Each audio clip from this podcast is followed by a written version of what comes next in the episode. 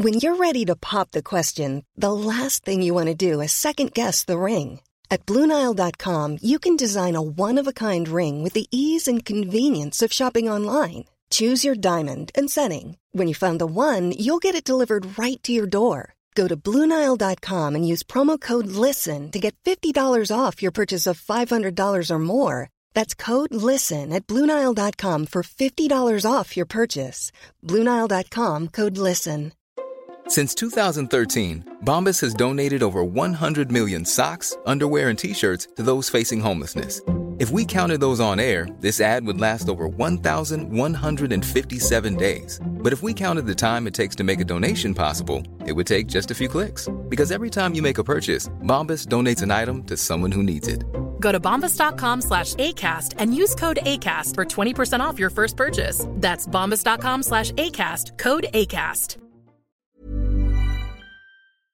You know, I've been talking about earned media value for quite some time on this podcast. My friends at Ayzenberg have just raised the bar on earned media benchmarks with their social index. Social Index now gives you globally earned media values across a growing list of six geographies for all your KPIs across the top seven social platforms Facebook, Instagram, LinkedIn, Snapchat, TikTok, Twitter, and YouTube.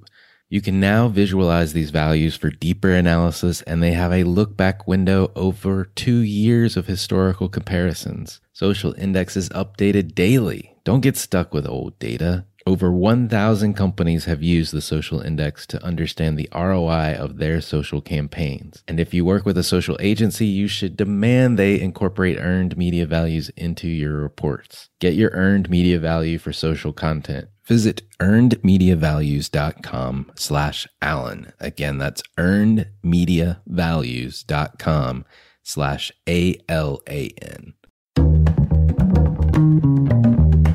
For all of us, it's about predicting where the consumer is going and getting half of it right.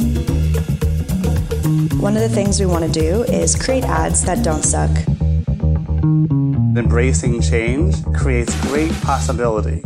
I'm Alan Hart, and this is Marketing Today. Today on the show, I've got Jeff Meisel, CMO of U.S. Census Bureau. The United States Census Bureau is the nation's authoritative source on demographic and economic data. The U.S. Census Bureau really helps communities, governments, businesses, and nonprofits become more effective through data insights. The Bureau creates over 130 data products that inform $400 billion in annual spending on federal, state, and local levels. Jeff's the CMO at the Census Bureau, and he left the private sector in 2014 after being selected as a White House Presidential Innovation Fellow to join the Census Bureau, and now serves as CMO, really trying to drive adoption from audiences that use the data and making it more accessible and a better user experience, as well as citizens like you and I every day that need to take the census. Because without our participation, his value proposition falls apart. Well, Jeff, welcome to the show. Hey, thanks for having me, Alan. Really looking forward to chatting today.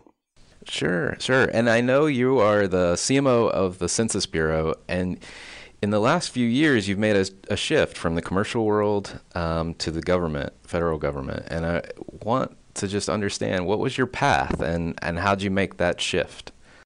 Sure, yeah. I, I would definitely not call that a traditional career move, but I started my career as a computer engineer. That's my background and I worked for a tech firm in Austin, Texas called National Instruments, a great company, by the way. And there I did everything from applications engineering to product to sales, even some investor relations. And that experience really helped me cut my teeth on, on how to be a technical marketer. Um, it was very much in the, in the B2B world. I had some incredible mentors and some managers that, that helped me kind of find my way. And, and after spending a decade there, I had the opportunity to join the federal government as a White House Presidential Innovation Fellow. And it was around that time that healthcare.gov had launched, but it still had a number of, of issues because I think, frankly, the government isn't great at, at building product. And in the aftermath of that launch, the Obama administration really had a big recruiting push to bring in talent from, from Silicon Valley, from the private sector, and come in and help build technology at scale. And so I was part of the the fellowship. I was I was in the third cohort and the expectation was I would work a year in public service, and they put me at the U.S. Census Bureau, and had, had an incredible time there. But after I finished, the team there wanted to bring me on board as their chief marketing officer. So I ended up staying on board with Census and have been there in total about two and a half years. Nice. So why public service? Um, and and also, I, a lot of the listeners, I'm sure, from the commercial world, you know, if, if somebody's listening and they're thinking about potentially making that shift, any tips or or thoughts? So, so again, why public service, and then any tips for other people wanting to make that leap? Sure. Maybe I'll share a story that really drove it home for me, and, and how I got hooked. I guess.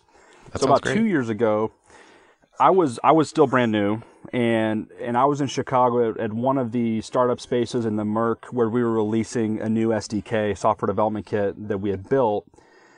And we had built this product to help citizens better access census data, and, and I can go into that more uh, in a moment. But but the room was full of about you know 120 plus engineers and data scientists, uh, civic techies, and I thought my session had gone reasonably well. But it wasn't until the very end um, when when something happened. An audience member interrupted me to announce, really to the whole room, that he had just submitted a a GitHub issue to the census account because during this presentation we we took that opportunity to announce that we were on GitHub and we had just started our open source program and the attendee was blown away because an employee at Census, not in the room, you know, back at headquarters, right. had had instantaneously responded and answered the question, and the room broke into a round of applause, and it was one of the most memorable moments I've had, you know, as a presenter, um, because I think it's just so indicative of how citizens, you know, have a thirst for a responsive government, but but maybe aren't always getting that. Um,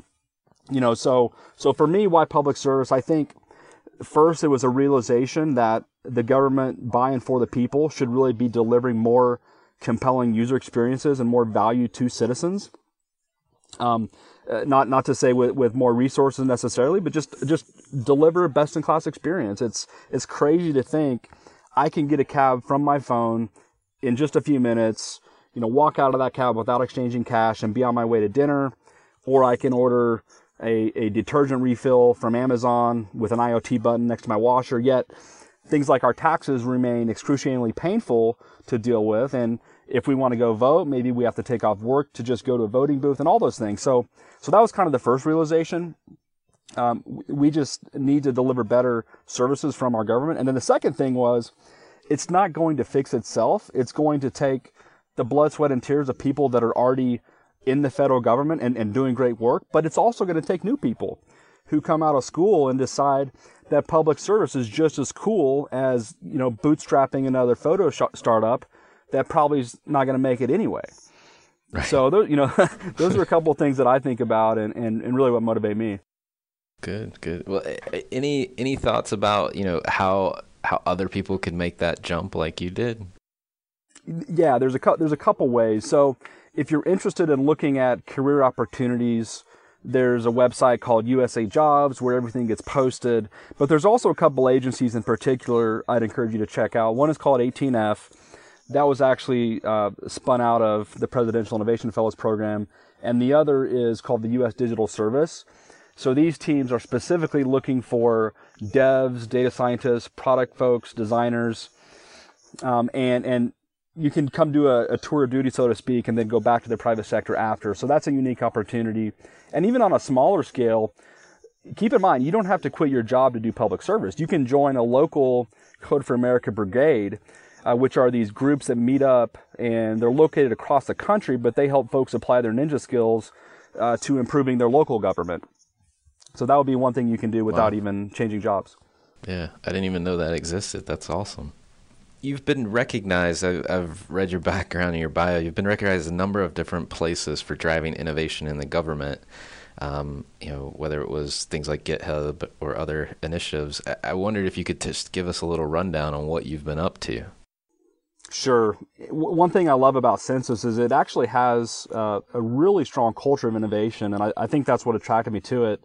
But an interesting fact so, back in the 1880s, early machines were created that would help shape the computing industry, and these were invented by a guy named Herman Hollerith, who worked at Census. So the problem was in, in, in, the 1880s, they were projecting out how long it would take to actually do the census, and the country was growing, and it was going to be really hard to do. So he invented some early computing technology that allowed us to finish it in that 10 year period uh, because otherwise the workload was too massive. And, and then later his technology would become uh, some of the early foundational components for, for IBM. And so there's been kind of this history at Census in terms of working on really big problems at scale throughout throughout the history, which is cool. But if you fast forward to today, um, you know our challenges are um, you know are very different, uh, but still quite compelling. So, something that folks don't always realize: we don't just count the population, but we actually produce over 130 data products, and we make those available as a public good. So much of the work from our statisticians and mathematicians, it informs key indicators that you hear about, like our GDP. And then, in addition to that, the data also informs how government spends uh, spends taxpayer dollars. So over 400 billion um, in federal, state, and local spending is essentially informed by you know by the data the census puts out. So what what I was working on um, with my teammates is we were trying to take our data and make it easier to use in kind of this app economy and, and how folks want to get at the data today you know, no longer is it good enough to just have it up there in a CSV or, or PDF. So, in essence, what we built was a developer relations arm and an API strategy. And so, the story I referenced earlier about GitHub, you know, we launched the first ever open source program at Census. We began co-creating products with the community. Uh, we built uh, a product called the City SDK, and and it was uh, it was brand new. We had we had feedback where users would say, "Hey, you're not doing open source correctly. Uh, you need to engage us better. You need to hear hear uh, about us better." And doing that out in the open was new for many folks in government, but I think we learned a lot and and had had a great success with that. And and now, you know, more recently with my role as CMO, I look at the organization through a different lens, which which I'm sure we're going to get at in a moment. But all in all, my work has been very customer centric. And how can we the Census Bureau make our data easier to use for the public. Interesting. Yeah, we're definitely going to get to that CMO role. But before we go there, I wanted to ask, you know, if there's any interesting like collaborations or examples of people using the things like the City SDK that you could just share. Like how are people making use of the census data today? You bet. So a couple examples that are a continuation of our, our API approach and and where City SDK has led us to to consider even more value. The the first is a collaboration with Wikipedia. So census data is significantly underdeveloped on Wikipedia due to the manual editorial process, uh, which I'm sure you're aware of. So, yeah, yeah, you know, census powers a lot of the data and the statistics you find on Wikipedia, but it's a monumental task. There's over 212,000 links. There's 53,000 pages, and so these are you know, these are data points that you would find in the page for maybe the state of, of North Carolina or a city or a town.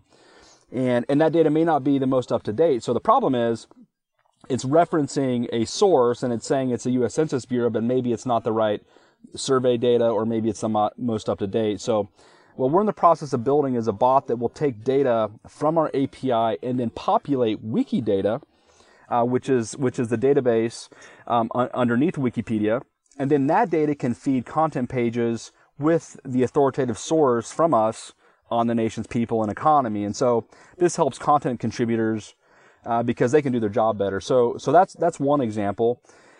In a little different vein, a second example is one that we announced at South by Southwest last month. And this is a bit more technical, uh, but, but data scientists are really big into this. And it's still, it's still kind of in this world of, of linked data but but probably our most impactful data product is is something we do each year called the American Community Survey.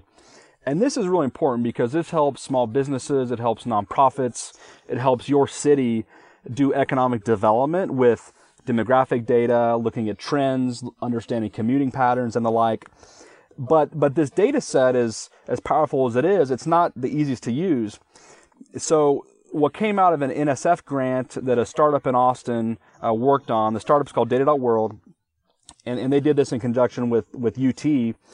Is they essentially did research around how could they take the American Community Survey and apply a more of a semantic web approach. And so before what was happening is we would release data, it was in a CSV, and then and then folks would have to go back and forth to a data dictionary and understand, okay, what does this column mean?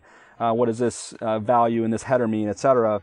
And so the research took that data dictionary, which was only human readable before, and, and has now made it available uh, you know, readable by machines. So what that means is if you're a data scientist in a company, so maybe you're doing, um, you know, research in the housing industry, or maybe you're at a nonprofit, you can actually get access to to census data in the tools that you're used to using, R and Python and, and Tableau and the like, and, and really gain insi- insights much, much quicker versus taking days or, or, or even a week to kind of get up and, and going with what does a data dictionary mean and, and things like that. So it's really just a way that we're trying to help the folks that need the data get to it uh, quicker. That's awesome. That's awesome. So, uh, you know, transitioning a little bit to your new your CMO role, um, you know, how are you how are you driving you know internal talent and culture at the bureau, and, and you know, what are you uh, what are you doing around those things? I mean, that has to be key to what you're doing. It definitely is. I, I think it is uh, for uh, for every CMO that I talk to, but it's talent and, and culture has been something I've been quite passionate about my, my whole career. But I would say today I'm spending upwards of 30% of my time on talent, and that includes both ups, upskilling my staff. It also includes recruiting. I'm Sandra, and I'm just the professional your small business was looking for. But you didn't hire me because you didn't use LinkedIn jobs. LinkedIn has professionals you can't find anywhere else, including those who aren't actively looking for a new job but might be open to the perfect role, like me. In a given month, over 70% of LinkedIn users don't visit other leading job sites. So if you're not looking on LinkedIn, you'll miss out on great candidates like Sandra. Start hiring professionals like a professional. Post your free job on linkedin.com/people today. Hey, it's Ryan Reynolds and I'm here with Keith, co-star of my upcoming film If, only in theaters May 17th. Do you want to tell people the big news? All right, I'll do it. Sign up now and you'll get unlimited for $15 a month in 6 months of Paramount Plus Essential Plan on us. Mintmobile.com slash switch. Upfront payment of $45 equivalent to $15 per month. Unlimited over 40 gigabytes per month. Face lower speeds. Videos at 480p. Active Mint customers by 531.24 get six months of Paramount Plus Essential Plan. Auto renews after six months. Offer ends May 31st, 2024. Separate Paramount Plus registration required. Terms and conditions apply if rated PG. For example, I worked uh, real close with our senior leadership at Census to recruit our, our chief innovation officer recently, uh, and another and, and other key folks of our of our leadership team. One thing I'm, I'm really excited about this year, which is new, is in close collaboration with Harvard, we've just announced the first ever Civic Digital Fellowship. So this is an opportunity for undergrad and grad students to do an internship with the federal government and be part of a cohort, work on exciting projects. So we match agencies that have you know have interesting data problems with students that are that want to do public service. And so uh, you know a special shout out to the student leaders at harvard and, and, and a group called coding it forward who who really drove this. This was student led wow. uh, you know neil and athena and chris were, were the folks that did this but but ultimately they approached me and said hey there's this pent up demand for students that want to do public service. They want to work on interesting civic tech problems and there's not re- really a vehicle to do that and you know we just all we really did was just listen and, and make ourselves available to to uncover that opportunity and so now we're we're standing up that that program for the first time uh, we're trying to make it cross government inviting other folks to participate and um, so that's something that's um, i'm really jazzed about from a talent perspective uh, at the moment that's great. I mean, uh, such a great talent pool at Harvard, and it was student led. That's amazing. It's amazing. So there's so much rich data that you collect, and you talked a little bit about you know making it more accessible. Um, you know, to because it, it, it is daunting. I mean, if you go to the census website, I mean, you could get lost for days. I think, just with all of the the depth that's there. Um, how do you think about growing your audience and and user base of the data? Um, you know, in the marketing world, we talk about customer experience um, and things like that how are you doing that? And and what are you learning as you're as you're trying to make things more accessible? Well first you're you're exactly right. It, it is a bit daunting and the scale is just massive.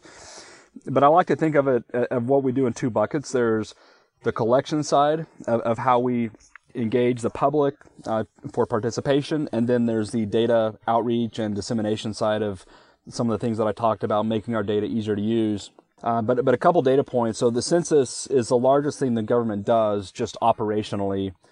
In, in 2010, it cost uh, I believe 13 billion dollars.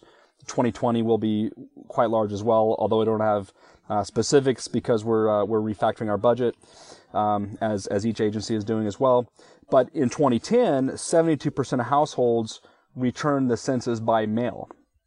Okay, and so that's amazing. You know, we, it's it, it's it's crazy because we're we're still in this model where we send the census to your uh, to your physical address, and everything uh, operationally works downstream of that. But the opportunity for 2020 is now that we're going digital. This this will be the first time you can take the census um, on online in terms of our primary channel. Uh, we, we've done that for a few smaller surveys in the past, but but this is really the first ever digital census. How can we improve participation on on the on the collection side? So that that's kind of one piece. In in my role specifically, I look at a, a pretty broad set, set of capabilities. So I have um, one of our call centers where we get questions, um, you know, on uh, is this is this survey is this for real? Is this really from the Census Bureau? To how do I use this data?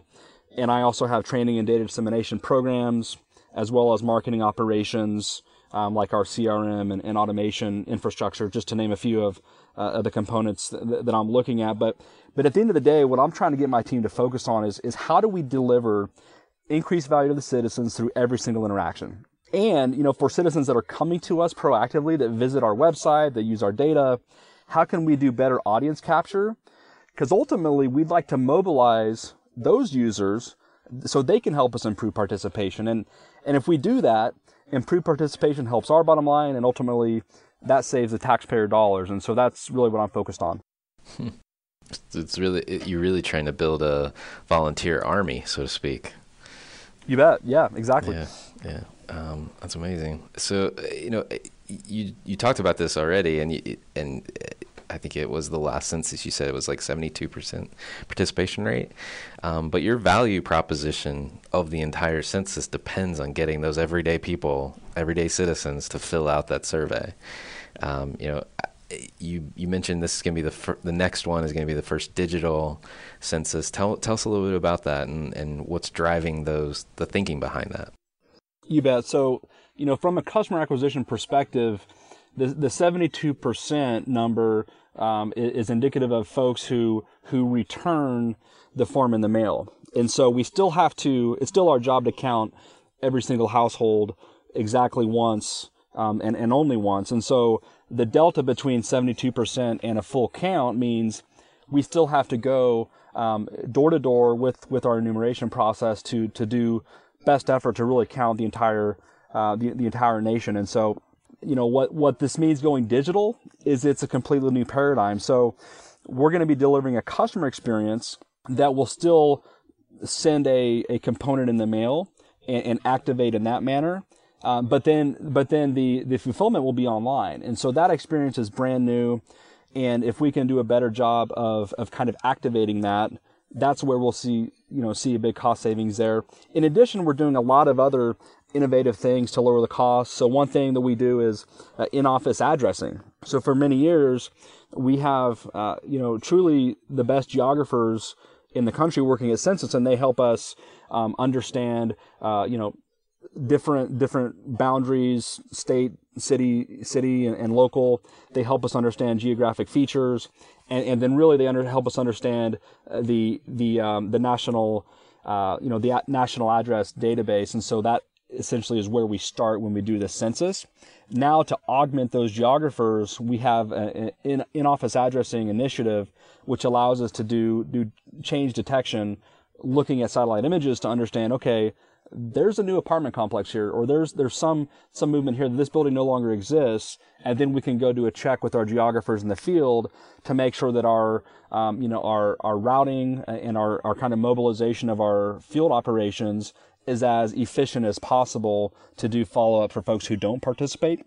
And so th- there's a number of things that we're doing, um, you know, through innovative approaches to help us lower the cost uh, for taxpayers. It's quite exciting. I love how the you know the innovation that you're driving is is not only helping citizens, it's helping lower the costs, it's helping drive more value. Uh, congrats on your your efforts and the census overall. I mean, it's amazing what you guys are doing. Hey, thanks a lot.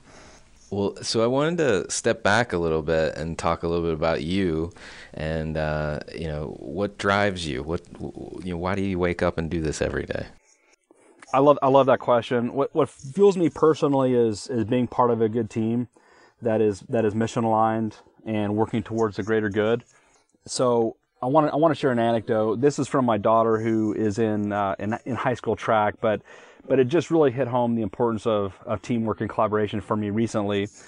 She participated in a, a track event. Uh, she competed. She did. She didn't win. Um, she noticed a, a competitor who took first place, and she was like, "Wow, this this girl is amazing. Uh, they, they do triple jump." And and after the the competition, the other girl came up to her and said, "Hey, you know, tapped her on the shoulder and said, you know, you did a really good job. And I just wanted to to say I love I love your form.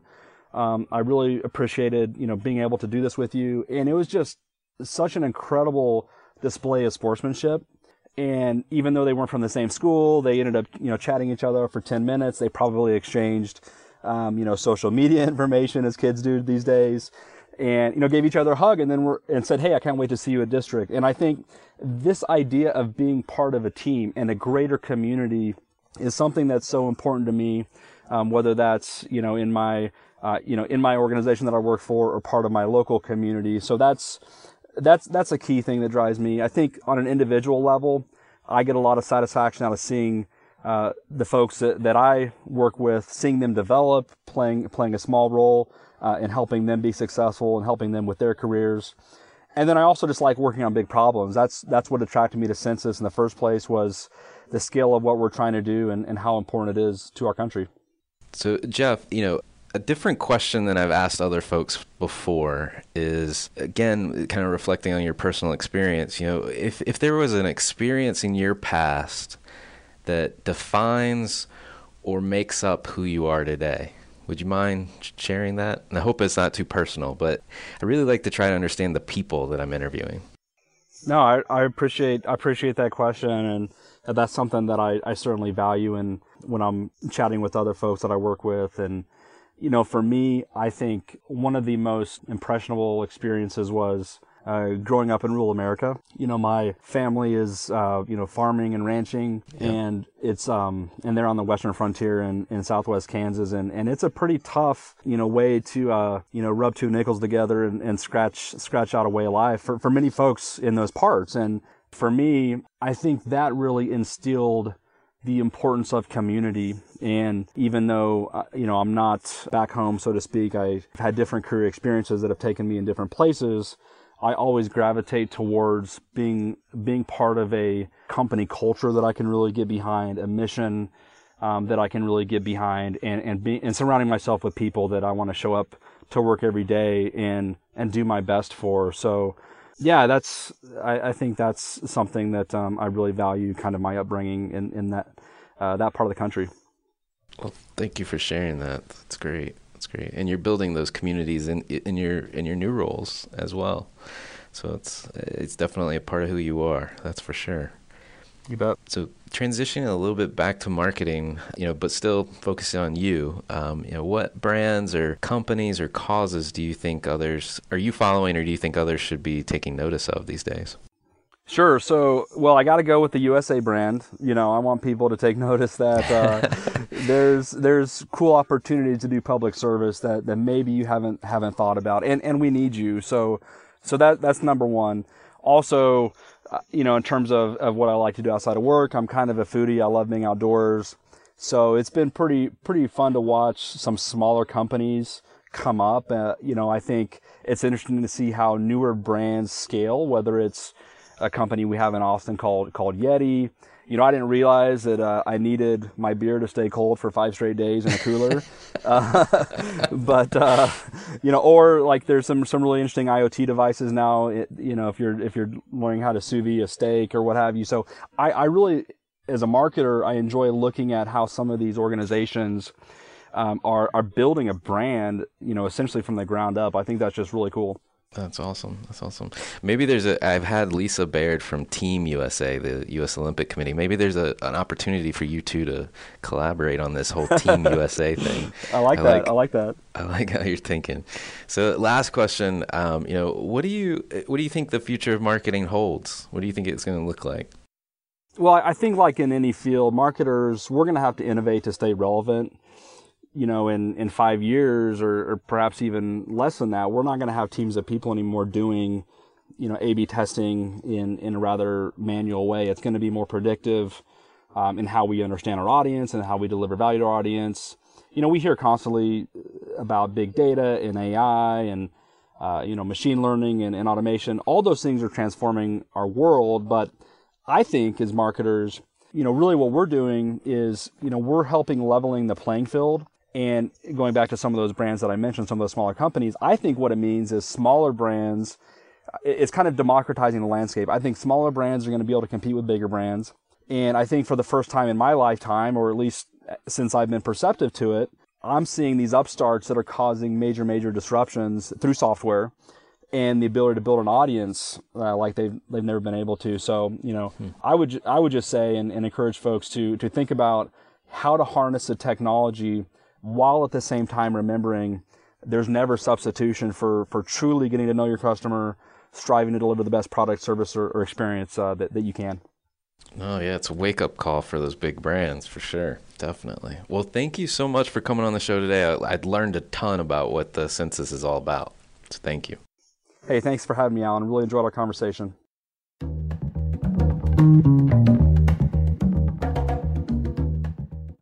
Marketing Today is brought to you by Atomic. Atomic focuses on unleashing the growth potential for clients we serve.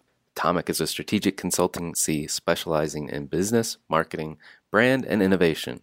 Our singular goal is to help you accelerate your efforts with the right mix of expertise, analysis, and creativity. Check us out at atomic.com. A T O M C K.com.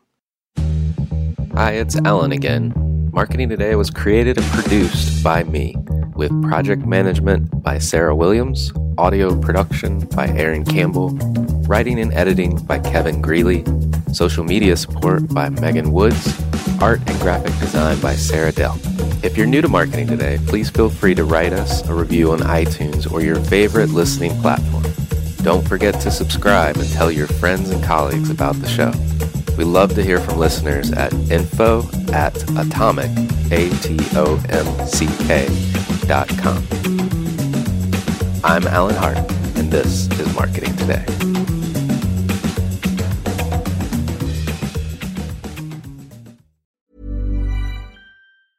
On Formative, middle school kids from New York City public schools interview a phenomenal collection of grown-ups.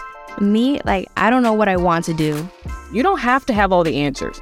I feel like a lot of people's favorite topics are like interest in their life. That is a really good answer. The podcast where the leaders of today are interviewed by leaders of tomorrow. Listen now at newyorkedge.org slash formative or wherever you get your podcasts.